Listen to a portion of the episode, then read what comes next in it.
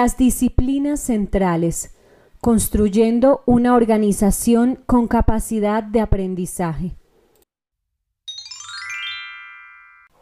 Capítulo 9. Dominio personal. El espíritu de la organización inteligente. Las organizaciones solo aprenden a través de individuos que aprenden. El aprendizaje individual no garantiza el aprendizaje organizacional, pero no hay aprendizaje organizacional sin aprendizaje individual. Algunos directivos reconocen que un compromiso con el aprendizaje individual exige un replanteo radical de la filosofía empresarial. Kazuo Inamori, fundador y presidente de Kyocera, líder mundial en tecnología avanzada de cerámica utilizada en componentes electrónicos, materiales médicos y su propia línea de equipos de oficina y comunicaciones, declara. Trátese de investigación y desarrollo, administración de empresas, o cualquier otro aspecto de los negocios, la fuerza activa es la gente. Y la gente tiene su propia voluntad, su propio parecer y su propio modo de pensar. Si los empleados no están motivados para alcanzar metas de crecimiento y desarrollo tecnológico, no habrá crecimiento, mayor productividad ni desarrollo tecnológico. Inamori cree que explotar el potencial de la gente requerirá una nueva comprensión de la mente subconsciente, la fuerza de voluntad y la acción del corazón. El sincero deseo de servir al mundo. Él enseña a los empleados de, Kyocera a mirar hacia adentro mientras se empeñan en su lucha por la perfección guiados por el lema de respeta el cielo y ama a la gente. A la vez cree que su papel como directivo comienza con procurar el confort material y el bien espiritual de mis empleados.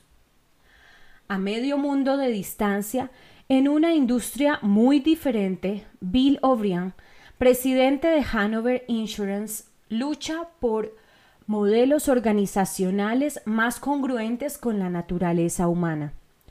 Cuando comenzó la era industrial, la gente trabajaba seis días por semana para ganar lo suficiente para tener techo y comida.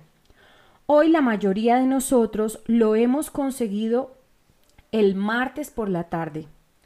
Nuestras organizaciones jerárquicas tradicionales no están diseñadas para satisfacer las necesidades superiores de la gente, como autoestima y autorrealización.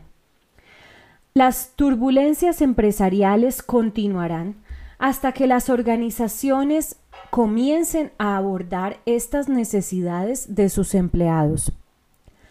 Al igual que Inamori, O'Brien argumenta que los directivos deben redefinir su tarea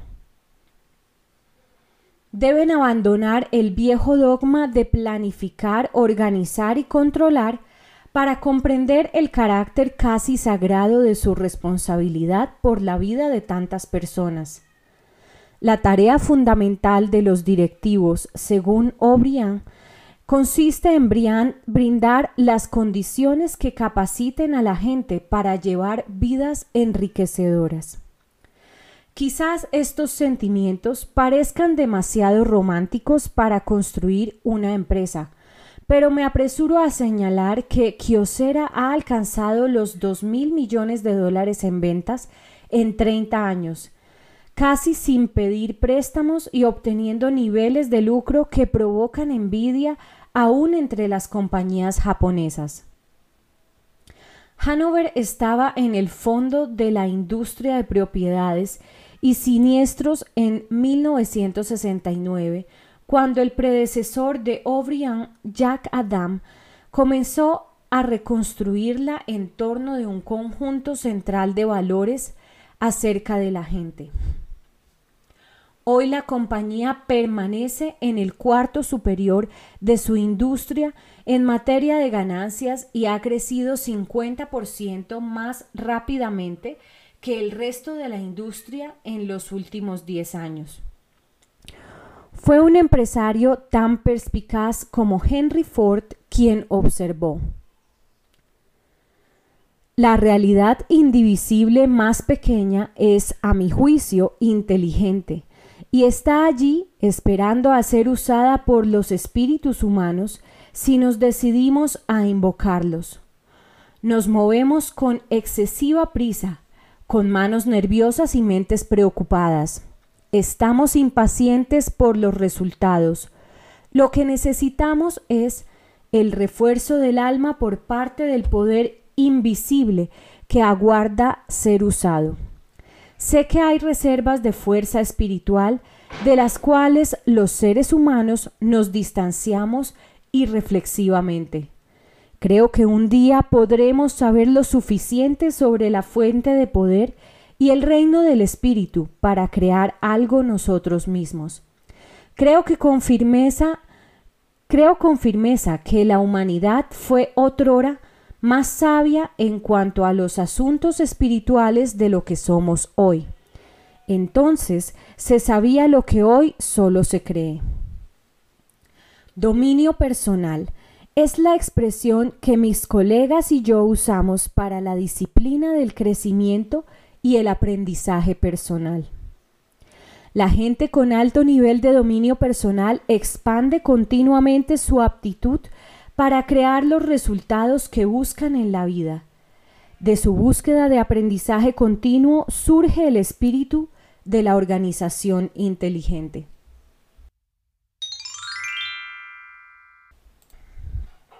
Dominio y destreza. El dominio personal trasciende la competencia y las habilidades, aunque se basa en ellas. Trasciende la apertura espiritual, aunque requiere crecimiento espiritual. Significa abordar la vida como una tarea creativa, vivirla desde una perspectiva creativa y no meramente reactiva. Como dice mi colega Robert Fritz, a través de la historia, casi todas las culturas han tenido arte, música, danza, arquitectura, poesía, narrativa, alfarería y escultura. El deseo de crear no está limitado por las creencias, la nacionalidad, el credo, la educación ni la época. El impulso está dentro de todos nosotros, no está limitado a las artes, sino que puede abarcar la vida entera, desde lo mundano hasta lo profundo. Cuando el dominio personal se transforma en disciplina, una actividad que integramos a nuestra vida, encarna dos movimientos subyacentes. El primero consiste en clarificar continuamente lo que es importante para nosotros. A menudo pasamos tanto tiempo afrontando problemas en nuestra senda que olvidamos por qué seguíamos esa senda. El resultado es una visión borrosa e imprecisa de lo que realmente nos importa. El segundo consiste en aprender continuamente a ver con mayor claridad la realidad actual. Todos hemos conocido a personas atascadas en relaciones contraproducentes que siguen empantanadas porque insisten en fingir que todo anda bien o hemos asistido a reuniones de negocios donde todos afirman que nuestros planes se están cumpliendo, cuando una ojeada honesta a la realidad indica lo contrario. Al moverse hacia un destino deseado, es vital saber dónde estamos ahora. La yuxtaposición entre visión, lo que deseamos, y una, una clara imagen de la realidad actual donde estamos en relación con donde deseamos estar, genera lo que denominamos tensión creativa. Una fuerza para unir ambos puntos, causada por la tendencia natural de la atención a buscar resolución. La esencia del dominio personal consiste en aprender a generar y sostener la atención creativa en nuestras vidas. En este contexto, aprendizaje no significa adquirir más información, sino expandir la aptitud para producir los resultados que deseamos. Se trata de aprendizaje generativo. Y las organizaciones inteligentes no son posibles a menos que en todos los niveles haya personas dispuestas a practicar esa forma de aprendizaje. Lamentablemente, el término dominio sugiere dominación sobre las personas o las cosas, pero dominio también puede significar un nivel especial de destreza. Un maestro artesano, por ejemplo, no ejerce dominación sobre la alfarería ni el tejido, pero su dominio de estas artesanías permite que los mejores cuencos o telas salgan del taller. Análogamente, el dominio personal sugiere un nivel especial de destreza en cada aspecto de la vida personal y también profesional. Las gentes con alto nivel de dominio personal comparten varias características. Tienen un sentido especial del propósito que subyace a sus visiones y metas. Para esas personas, una visión es una vocación y no solo una buena idea. Ven la realidad actual como un aliado, no como un enemigo han aprendido a percibir las, las fuerzas del cambio y a trabajar con ellas en vez de resistirlas. Son profundamente inquisitivas y desean ver la realidad con creciente precisión. Se sienten conectadas con otras personas y con la vida misma. Sin embargo, no sacrifican su singularidad se sienten parte de un proceso creativo más amplio en el cual pueden influir sin controlarlo unilateralmente. Las gentes con alto nivel de dominio personal viven en una continua modalidad de aprendizaje. Nunca llegan. A veces el lenguaje, como en la expresión dominio personal, crea una equívoca sensación de cosa definida, de blanco y negro, pero el dominio personal no es algo que se posee, es un proceso.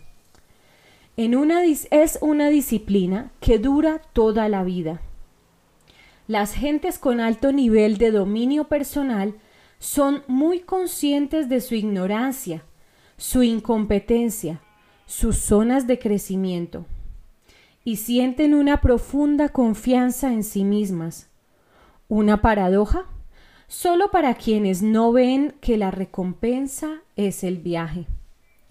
En Hanover, donde se busca la madurez avanzada, O'Brien ha dicho que las gentes realmente maduras construyen y defienden valores profundos, comprometiéndose con metas trascendentes, siendo abiertas, ejercitando el libre albedrío y buscando continuamente una imagen precisa de la realidad. Además, afirma O'Brien, tienen capacidad para la gratificación demorada, lo cual les permite aspirar a objetivos que otros subestiman, incluso considerado el impacto de sus opciones sobre las sucesivas generaciones. O'Brien señala un defecto en el compromiso de la sociedad moderna con el desarrollo humano. Sean cuales fueren las razones, no procuramos el desarrollo emocional con la misma intensidad con que procuramos el desarrollo físico e intelectual. Es lamentable, pues, el desarrollo emocional pleno ofrece la palanca más potente para alcanzar nuestro pleno potencial.